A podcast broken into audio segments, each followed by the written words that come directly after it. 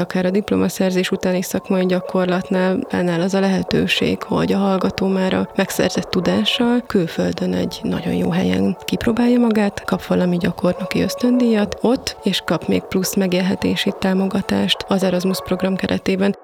Az Erasmus program nagyon jól támogatja azokat a törekvéseket, ahol akár képzési szempontból sikerül létrehozni egy közös, vagy akár egy úgynevezett double degree ahol két egyetem van benne, és akkor két helyről kaphat a hallgató diplomát. Ezt a képzési szempontból összerakott struktúrát nagyon jól tudja támogatni az Erasmus program azzal, hogy ösztöndíjat ad arra, hogy megvalósuljon az, hogy a hallgató mondjuk egy ilyen double degree keretében a harmadik fél évet mondjuk Olaszországban tölti. De ez be van építve a képzési Bécsbe és Olaszországban is elismerik azt, amit végez a tanulmányai során, és egy gyakorlatilag kap egy diplomát onnan is. ELTE Podcast. ELTE Sort. Tudomány és ami előtte van. Utat mutatunk az egyetemi világban.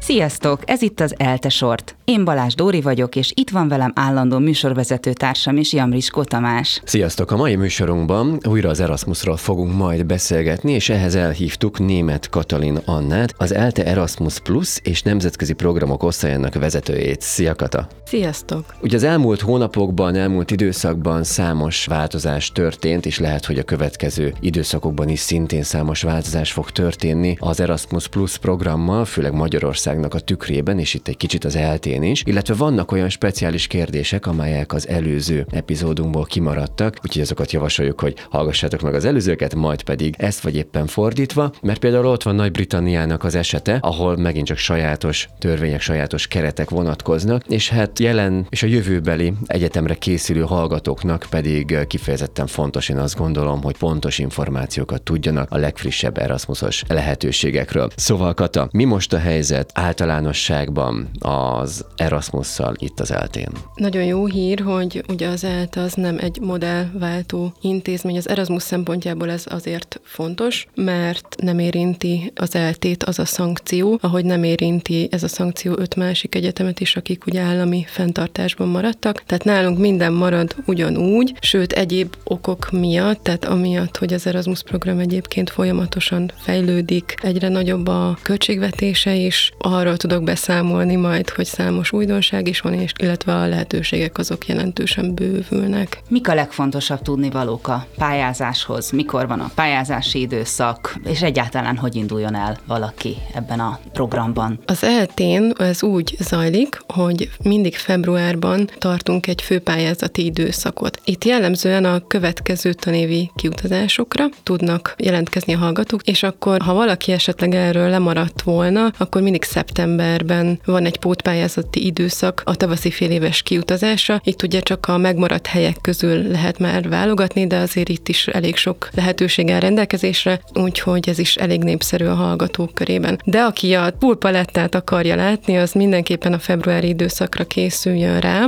Itt ilyenkor egy hónapig van pályázási lehetőség, és próbáljuk nagyon erősen promotálni a lehetőségeket. És ugye klasszikusan itt a tanulmányi mobilitásról van szó, tehát fél évre ki lehet menni részképzésre, de most már, a, amint említett, említettem, a bővülő ösztöndi lehetőségeket is próbáljuk becsatornázni ebbe a promóciós időszakba, mert ilyenkor, amikor a hallgatók figyelmét amúgy is fel tudjuk eltenni, szeretnénk felhívni a figyelmet a kevésbé tudott, de egyébként nagyon érdekes lehetőségekre is. Ebben az időszakban a Neptunon keresztül lehet elsősorban pályázni, tehát megnyílik a Neptun rendszer, és ott van egy külön Erasmus föl, és ott be lehet nyújtani minden szükséges dokumentumot, és az eredmény az nagyjából így április közepén várható. Általános információkat az az Erasmusról hol találhatnak a hallgatók? Van egy weboldalunk, a www.elte.hu per Erasmus. Linkelni fogjuk majd a podcastnek a leírásához. És ez gyakorlatilag az a központi kiinduló pont, ahol lehet tájékozódni, hogy mik a lehetőségek, illetve tovább mutatnak a kari oldalakra, a kari kontaktokra, de ugyanúgy Facebook esemény is van, Facebook posztok, a hök is szokta hirdetni, tehát számos olyan pont van, ahol lehet tájékozódni, de azt javaslom, hogy ez legyen az első, amit felkeresnek a hallgatók. Az EU-n belül Erasmusra bárhová lehet menni, bármelyik országba, ugye? Így van. Oké, okay A legjobb ismereteim szerint Norvégia, Svájc és most már Nagy-Britannia nem EU-s tagállam. Velük mi a helyzet? Norvégiában lehet erasmus menni, illetve van pár olyan nem EU-s ország, ahol egyébként lehet menni, például ilyen Törökország is. A Svájca viszont az a helyzet, hogy nagyon régóta nincsen benne az Erasmus programban, de helyette egy állami finanszírozású saját ösztöndíj programot hoztak létre, ami azt jelenti, hogy mi gyakorlatilag, amikor a főpályázati időszak van, ugyanúgy pályázhatunk Svájcra, magát a helyet azt elnyerheti a hallgató, de utána a svájci intézmény intézi az ösztöndíjas dokumentumokat, és ő fizeti a bejövő hallgatókat is. És Nagy-Britanniát kérdezted még, jelenleg a legaktuálisabb vagy legérdekesebb változás az Erasmus programban. Természetesen a Brexit is érintette a Nagy-Britanniának az Erasmus programban való részvételét. Nem kap Nagy-Britannia jelenleg EU-s finanszírozást arra, hogy ebből fizesse a kiutazásokat. Úgyhogy ezt a saját szintén állami finanszírozásból kell megoldaniuk, úgyhogy létrehoztak egy úgynevezett Turing nevezetű ösztöndíj programot, ami hát szépen lassan épül fel. Itt azért ez egy nagy változás a folyamatokban, úgyhogy itt látszik, hogy itt egy kicsit lelassultak a beutazások a brit hallgatók részéről. Viszont, ami meg nagyon jó hír a mi számunkra, Magyarország és az eltés hallgatók számára, hogy nekünk viszont az Erasmus program költségvetésének a terhére van lehetőségünk kiutazni Nagy-Britanniába. Tehát így gyakorlatilag, ha ugyanúgy ebben az időszakban a nem Európába szóló, tehát az Európán kívüli pályázati lehetőségeknél számos brit partnerünkről van tüntetve, és ugyanúgy ki lehet utazni, tehát mi ezt nem érzékeljük. Egyébként bármelyik hallgató álmodhat bármilyen nagyot, tehát mindenki számára minden ajtó nyitva van, van, vagy vannak erre ugye mondjuk szakonként, vagy karonként, vagy területenként speciális úti célok? Ez egy nagyon jó kérdés. Igen, gyakorlatilag itt a meghirdetett partnerintézmények között két oldalú megállapodások vannak, amik egy adott tématerületne szólnak. Tehát egy hallgató kiválasztja Neptunban, hogy milyen szakos, és akkor látja listázva, hogy számára milyen partnerintézmények az elérhetők. Az eltén egyébként 1200 szerződésünk van, ez 500 partnerintézményt akar, mert ugye vannak olyan partnerek, akikkel több tématerületre is tudunk szerződni. Szóval ez egy elég nagy paletta, ugyanakkor azért előfordul egy-egy esetben, hogy azért a hallgatókban még van hiányérzet egy-egy szakon szeretnének még egyéb célországba utazni, vagy partnerhez utazni. És ami nagyon nagy lehetőség, hogy most már az ELTE arra törekszik, hogy pont ezért aláírjon olyan minden tématerületre szóló Erasmus szerződéseket egy-egy ilyen stratégiai partnerrel. Ezek a stratégiai partnerek egyébként egy elég jó névós egyetemekről van szó, ahogy gyakorlatilag a hallgatónak kell utána néznie az adott partner honlapján, hogy hú, az én szakom elérhető ezen az egyetemem. Ilyen partnerünk a Trinity College Dublin, az Utrechti Egyetem, a Barcelonai Egyetem, ezek nagyon nívós, átfogó egyetemek, számos tématerülettel. Hallgató saját maga proaktívan megnézi, hogy van-e olyan szak, ami párhuzamba állító az itthoni szakjával, és akkor tud ugyanúgy pályázni ezeknek a szerződéseknek a keretében kiutazás, és ugyanúgy Erasmus támogatást kap. Mennyire kell igyekezni a hallgatóknak, hogy mondjuk a jobb helyeket megcsípjék, tehát hogy nagy erre a verseny, vagy úgymond nektek kell inkább a hallgatókat lasszóval befogni, hogy valaki jelentkezzen, nyilván sarkítva, de tehát, hogy melyik aránya nagyobb? Ez szintén egy nagyon-nagyon jó kérdés. Mind a kettő igaz. Az egyik része, hogy a legjobb nívós partner egyetemekre továbbra is van verseny, tehát itt nagyon számít az, hogy valaki hogy tanul, milyen egyéb szakmai vagy önkéntes tevékenységet végzett, mennyire nézett utána, hogy kint mit szeretne tanulni, és írja ezt le a motivációs levelében, tehát ismét a szakmai indokoltsága a pályázatnak, de hogyha összességében nézzük, akkor az Erasmus programnak és így az eltének is az a helyzete, vagy az a törekvés, hogy még több hallgatót be tudjunk vonni. Egyre több a lehetőség az Erasmus programban is, de ugye azon kívül is, tehát egy globalizált világban élünk, és ami mondjuk 20 éve óriási dolog volt, hogy egy hallgató ki tud utazni külföldre, az most már ugye sokkal inkább elérhető. Változott is a hallgatóknak a háttere, sokan dolgoznak az egyetemi tanulmányok alatt. Itt problémásabb kiszakadni akár egy fél évre. Itt viszont az Erasmus program próbál adaptálódni ezekhez a helyzetekhez, és ezért is jelentek meg egyéb ösztöndíj típusok, akik azoknak szólhatnak, akik nem tudnak fél évre elutazni, illetve egyéb megoldásokkal is próbálkozunk, tehát mind a kettő igaz. Ha valaki jelentkezik Erasmusra és megnyeri ezt az ösztöndíjat, akkor nekik van valamilyen speciális felkészítés, hogy hogy lehet elképzelni ezt a folyamatot. Ott vagyok mondjuk, hogy jelentkeztem, megnyertem és mehetek. Az előző podcastban egyébként a jelentkezési folyamatról nagyon-nagyon részletesen van szó, és a pályázás, úgyhogy ezt nagyon jól elmondta Szalkai Gábor és Májer Zsuzsa hallgató, úgyhogy ezt javaslom meghallgatni. És akkor a kérdésed igen arra irányul, hogy mi történik akkor, hogyha egy hallgató megnyerte ezt a pályázatot, és fel kell készülni erre a kiutazásra. A mi központi oldalról próbáljuk ezt a folyamatot segíteni, és megpróbáltuk azokat a témaköröket kiválasztani, amik a legfontosabbak ilyen szempontból. Az egyik az teljesen adott, az administratív teendőkre próbáljuk felkészíteni a hallgatókat. Van számos, ami jó fejlemény ebben a folyamatban, hogy most már teljesen digitalizáltan tudják ezt egyébként továbbra is rengeteg teendőt intézni a hallgatók. A másik ilyen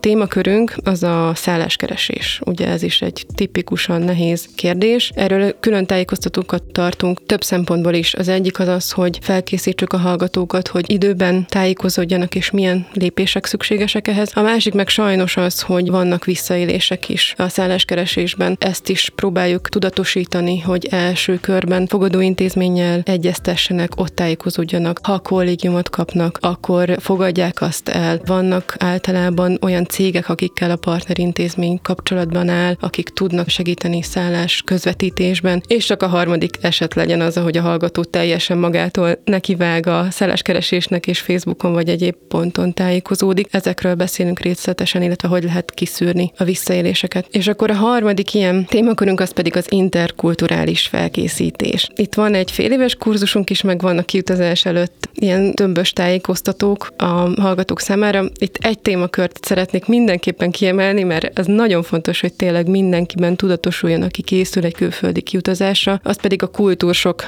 jelenség. Lehet, hogy erről már hallottak is. Ez gyakorlatilag arról szól, hogy bárki, aki külföldre kiutazik, átmegy olyan fázisokon, amiket tulajdonképpen a pszichológia már leírt. És az első ilyen fázis az a honeymoon period. Tehát megérkezik valaki egy országba, és hát el van ájulva, mindig ide vágyott, mindenki csodálatos, a fű mindenhoz zöld, az emberek sokkal szebbek, mint otthon, és a lehetőségek hihetetlenek. Egyéntől függ, hogy meddig tart ez az időszak, és utána ezt az időszakot felváltja egy teljesen ellentétes életérzés, egy ilyen frusztrációs fázis, amikor tudatosul a másikban, hogy de hát itt nem lehet kapni a túrórudit, itt nincs tejföl, az emberek is furán beszélnek, mi az a nyelv, stb. stb.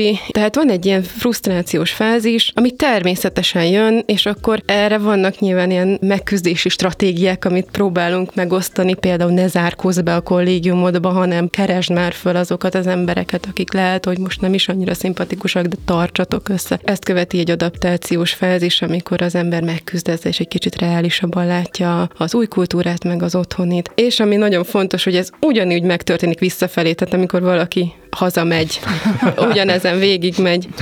Hát azért elég érzem, hullámvasútnak hangzik ez. Igen, azért fontos erről beszélni, mert hogyha tudatosítjuk, hogy ez várható, ne lepődjetek meg, nem kell feltétlenül egyéb okokat keresni hirtelen, vagy megijedni, hogy ez történik, hanem ez normális, illetve az ember egy picit pár stratégiával fel tud készülni tudatosan, akkor sokkal könnyebb ezzel megküzdeni, és tényleg nem kell erről százoldalas tanulmányokat olvasni feltétlenül felkészülő hallgatóként, elég erről tudni, és tudni, hogy nem egyedül élik át ezt a folyamatot. Bármilyen hosszú kiutazás esetében előfordulhatnak ezek a fázisok? Tehát ha mondjuk valaki egy rövidebb időszakra megy ki, két hét vagy egy hónap, akkor is érdemes egyébként ezen a felkészülésen részt venni? Azt gondolom, hogy igen, mert egyénileg változó, hogy történnek ezek a fázisok, ugyanakkor a teljes kör az inkább a hosszabb kintartózkodásoknál történik meg, tehát a teljes adaptáció például egy fél éves kiutazás során nem is történik jellemzően meg, tehát ez egy hosszabb időszakhoz kötött lelki folyamat. És hogyha már az időtartamoknál tartunk, korábban is említetted már őket, hogy milyen fajta ösztöndíj típusok vannak, és hogy milyen időablakokban. Igen, hagyományosan a tanulmányi mobilitás, tehát a részképzés az illeszkedik a kinti fél év időtartamához, ez lehet akár három és fél hónap, vagy öt hónap, függ attól, hogy az adott egyetemen mennyi idő a fél év. És akkor nem beszéltünk még arról, hogy van Erasmus szakmai gyakorlat is, amikor nem tanulmányokra utazik ki egy hallgató, hanem gyakorlatot végezni, vagy akár munkavégzés is érthetünk alatt, tehát bármilyen fajta gyakornoki pozíciót. Ugye ennek az időtartam az minimum két hónap, de lehet akár 12 hónap is. Tehát ez a maximális. Érdemes az időtartamok kapcsán annyit elmondani, hogy minden hallgatónak a zsebében, ha tudja, ha nem, van 12 hónap Erasmus ösztöndíj képzési ciklusonként. Tehát az alapszakon 12 hónap erejéig el lehet nyerni Erasmus ösztöndíjat. Ezt akár olyan felállásban, hogy elment valaki fél évre Erasmusra, az mondjuk 5 hónap volt, maradt még 7 hónapom, hú, szuper, elmegyek még két hónapra nyáron szakmai gyakorlatra, és lehet, hogy még belefér az utolsó fél évben egy szakmai gyakorlat, vagy még egy részképzés, illetve a szakmai gyakorlatnál van diplomaszerzés utáni szakmai gyakorlat. Oké, okay, 12 hónap összesen alapszakon, mesteren is így van, kérdezem? Így van, mesteren újraindul, és doktori uh-huh. képzésben is újraindul. Tök jó, ez így tiszta. És akkor gyakorlatilag tudom mixelni, hogy mondjuk alapszakon a második évenben, tehát ugye a harmadik fél évtől, ott mondjuk elmegyek 6 hónapra, ami igazából 5 kb, de az már részletkérdés, és utána mondjuk az a teljes képzésemnek a végén meg el tudok menni egy három hónapos szakmai gyakorlatra. Így és van. ezeket a külön Erasmus kiküldetéseket uh-huh. nevezzük így, tehát akkor ezek a részképzések, amikor A részképzés beszélünk. azt a tanulmányra értjük, bocsánat, igen, ezt így uh-huh. kevertem, uh-huh. ezt a két fogalmat, mármint hogy ezt a két megnevezését ennek az egy fogalomnak. Mobilitásról beszélünk, és különböző tevékenységek vannak mobilitáson belül. Engem még az érdekelne, hogy ugye ezt mondod, hogy 12 hónap. És ugye maga az államilag támogatott képzési struktúra az ugye úgy működik, hogy 12 fél évet finanszíroz az állambácsi, és hát ebbe beletartozik. Tehát ha én kimegyek fél évre Erasmusolni, akkor ketyegge nekem ez az államilag támogatott fél év, vagy ez ebben nem tartozik bele? Nagyon jó kérdés. Erasmus alatt aktív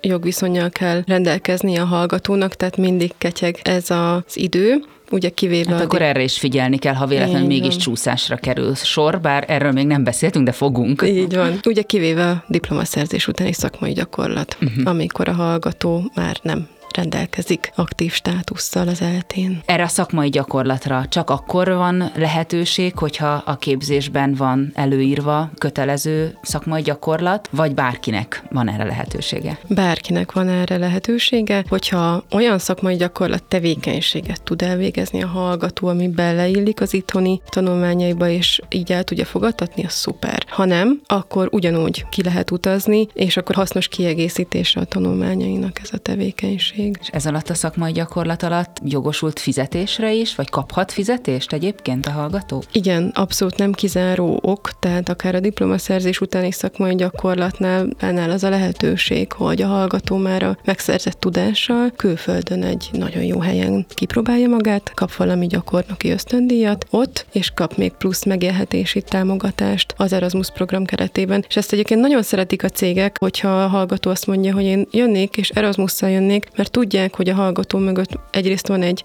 intézmény, aki kiválasztja őket, tehát szűri, hogy ez egy megfelelő hallgató, másrészt meg ad anyagi támogatást, tehát nem kell emiatt aggódni, hogy nincs elég pénze mondjuk megélhetésre. Amikor én voltam egyetemista, akkor sokszor volt az, az kérdés, hogy amit Erasmuson töltünk külföldön időt, és az az alatt megszerzett krediteket, azokat hogyan lehet itthon beszámítani. Ugye pont így a csúszás, mindenféle ilyesmi miatt. Az ilyen szigorú praktikus rész részével mi a helyzet itt az eltén? Tehát, hogy tudunk-e olyat csinálni, hogy kimegyünk, megtanuljuk, ott megkapjuk a jegyeket hozzá, meg nyilván a kreditet, itthon pedig mondjuk ugyanúgy folytatjuk tovább a tanulmányainkat, ahogyan eredetileg csináltuk volna Erasmus nélkül. Az eltén történt egy óriási előrelépés ebben az ügyben. Ugye ez egy nagyon fontos szempont, a minőségi szempont az Erasmus program megvalósítása során az eltének kötelezettsége befogadni minden kintergyesített tárgyat, csak hát ugye az a probléma, hogy eddig ez főleg szabadon választható tárgyak keretére volt lehetséges, és emiatt a hallgatók nem tudták elkerülni sokszor a csúszást. Azért, hogy ezt a helyzetet jelentősen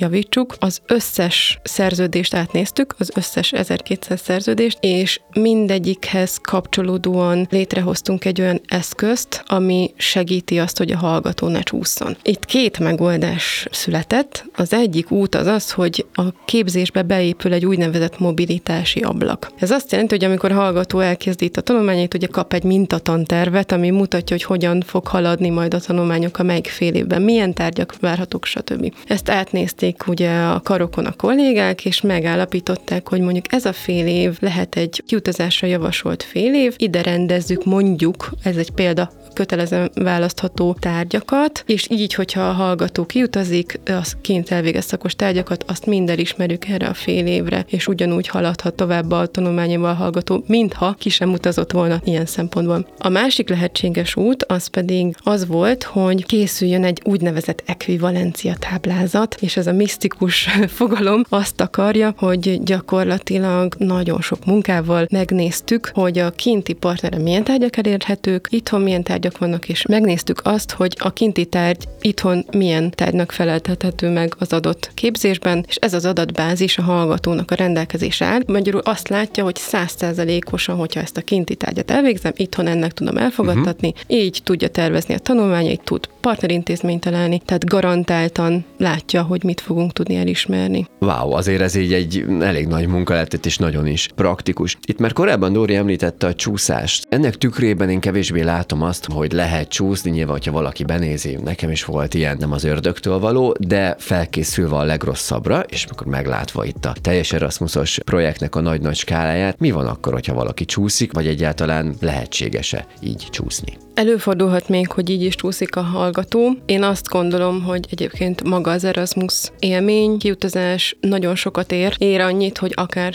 csúszom vele a hallgató. Én is így voltam ezzel annó, amikor kiutaztam. Hát és erről... Azért a hallgatók szeretnek sokszor egyetemre járni, és részt venni még tovább ebben az éles stílusban. Pontosan, és illetve itt megint az első podcastra utalnék vissza, hogy azért ott rengeteg minden elhangzik arra, hogy miért jó ez az Erasmus. Tehát, hogyha valakit esetleg ez a rész érdekel, hogy megéri ez nekem, azt hallgassa meg az elsőt. szóval, hogyha csúszik valaki, ahhoz ott sincsen semmi gond, gyakorlatilag ugyanaz, mint hogyha itthon csúszna. Így van. Igen, igen, azt egyébként itt alá is húznám azoknak, akik még nem jártak egyetemre, hogy ez nem egy olyan jellegű képzés, hogy akkor fixen mondjuk lenyomjátok a négy vagy nyolc osztályt, hanem ez egy ilyen szabadabb megoldás. Tehát, hogyha valamikor valamelyik fél évben kevesebb órát vesz veszel fel. Teljesen oké, okay, valamelyiket megnyomod, amit te is mondtál, Kata, hogy összesűríti valaki a szabadon választható tárgyakat egy fél évbe, és azt akár itthon, akár Erasmuson tölti el, vagy mellette nyom egy szakmai gyakorlatot, teljesen rendben van a történetben. Van egy speciális dolog, amivel én nemrégiben találkoztam itt az eltén, az a Csármeu képzés, és ott jött az, hogy azt hiszem hat egyetemről adnak a hallgatónak, aki ezt elvégzi közös diplomát. Itt az Erasmus tükrében mit érdemes erről tudni, Kata? Nagyon jó, hogy említetted a Csármeut, itt csak egy rövid korrekció, hogy a folyók közös képzésnél itt egyelőre öt partner van, bár egyébként ez a partnerség most már nyolc bővült. Mert így zavartam, meg egy kicsit fel. Igen, itt követted az emelkedést folyamatában, csak még nem tudtál a legújabb fejleményekről.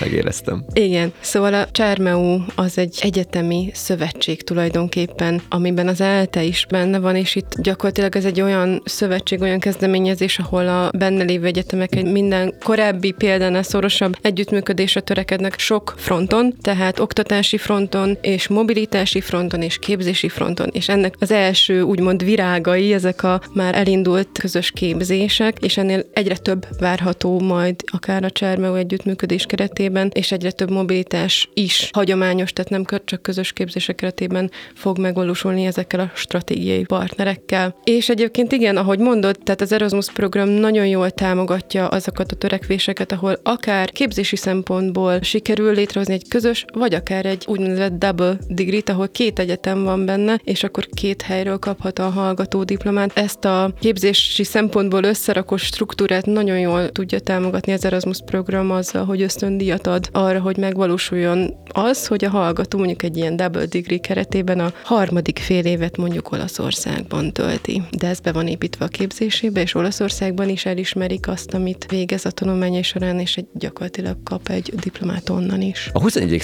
században egyre fontosabb a környezetvédelem, a fenntarthatóság, és az ELTE is ebben igyekszik az élen járni, és van jó néhány ilyen program. Az Erasmuson belül megjelenik ez valahol. Igen, itt ugye főleg a kiutazás miatt érdekes ez, és az, hogy milyen módon utazunk ki. Úgyhogy az Erasmus program próbálja kiegészítő támogatással, tehát egy kis plusz pénzzel támogatni azokat a hallgatókat, akik vállalkoznak arra, hogy nem repülővel utaznak ki, hanem mondjuk vonattal, vagy carsharing megoldással, tehát hogy többen összegyűlnek egy kocsiba, és úgy indulnak el Hollandia felé egy roadtripre. Tehát az Erasmus programban ezért elérhető kiegészítő támogatás azok számára, akik vállalják a zöld utazási formát. Ez jelent egyszerű 50 eurós támogatást, és plusz az utazási napokra is jár arányosan támogatás az ösztöndíjból. Ha már ennyi számot elkezdtünk itt szépen felsorolni, akkor beszéljünk a pénzügyekről. Van-e ott bármi változás az előző podcastben elmondottakhoz képest? Igen, nagyon jó hír az, hogy a maga az Erasmus havi ösztöndíj is emelkedett. Ez azt jelenti, hogy tanulmányi mobilitás esetén 540 eurót vagy 600 eurót lehet kapni. Itt Szalkai Gábor elmondta, hogy hogyan, ha valakit érdekel, hallgassa meg az első podcastot, illetve szakmai gyakorlat esetén pedig egy kicsit emelt ösztöndíjat miatt havi 690 vagy 750 eurót kaphat, és ami nagyon-nagyon fontos, hogy ezen felül viszont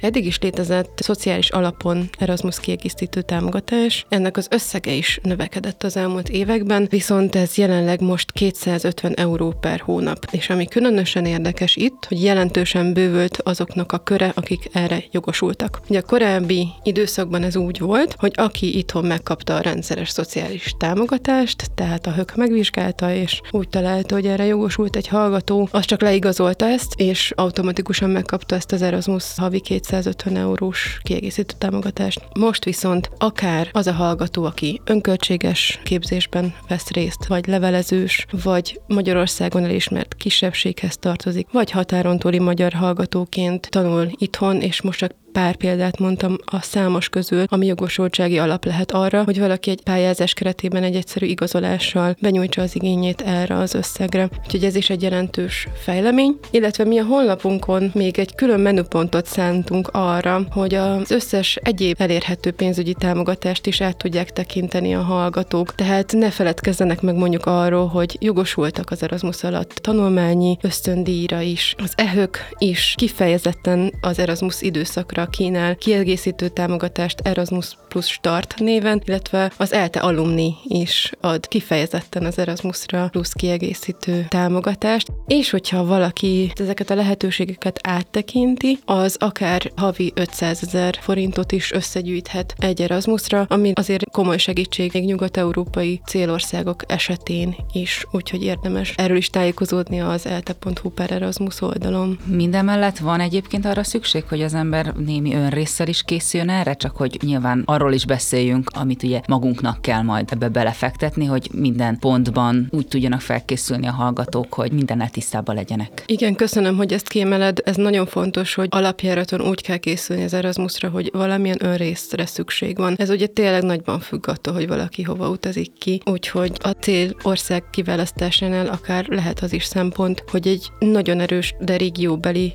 egyetemre megy valaki ki, és akkor sokkal kisebb ráfordításra van szükség. Wow, ezek nagyon jól hangoznak, és egész impozáns számok, tehát azért lehetőség és mozgástér azért bőven akad a hallgatóknak. Hogyha egyetlen tanácsot kellene mondanod azoknak, akik gondolkodnak egy picit is az Erasmuson, akkor mi lenne az? Az, hogy bátran vágjanak bele és tájékozódjanak. Német Kata, köszönjük szépen, hogy itt voltál velünk. Köszönöm szépen. Köszönjük szépen mi is a figyelmeteket, Jamrisko Tamást és Balázs Dorit hallottátok. Sziasztok! Sziasztok!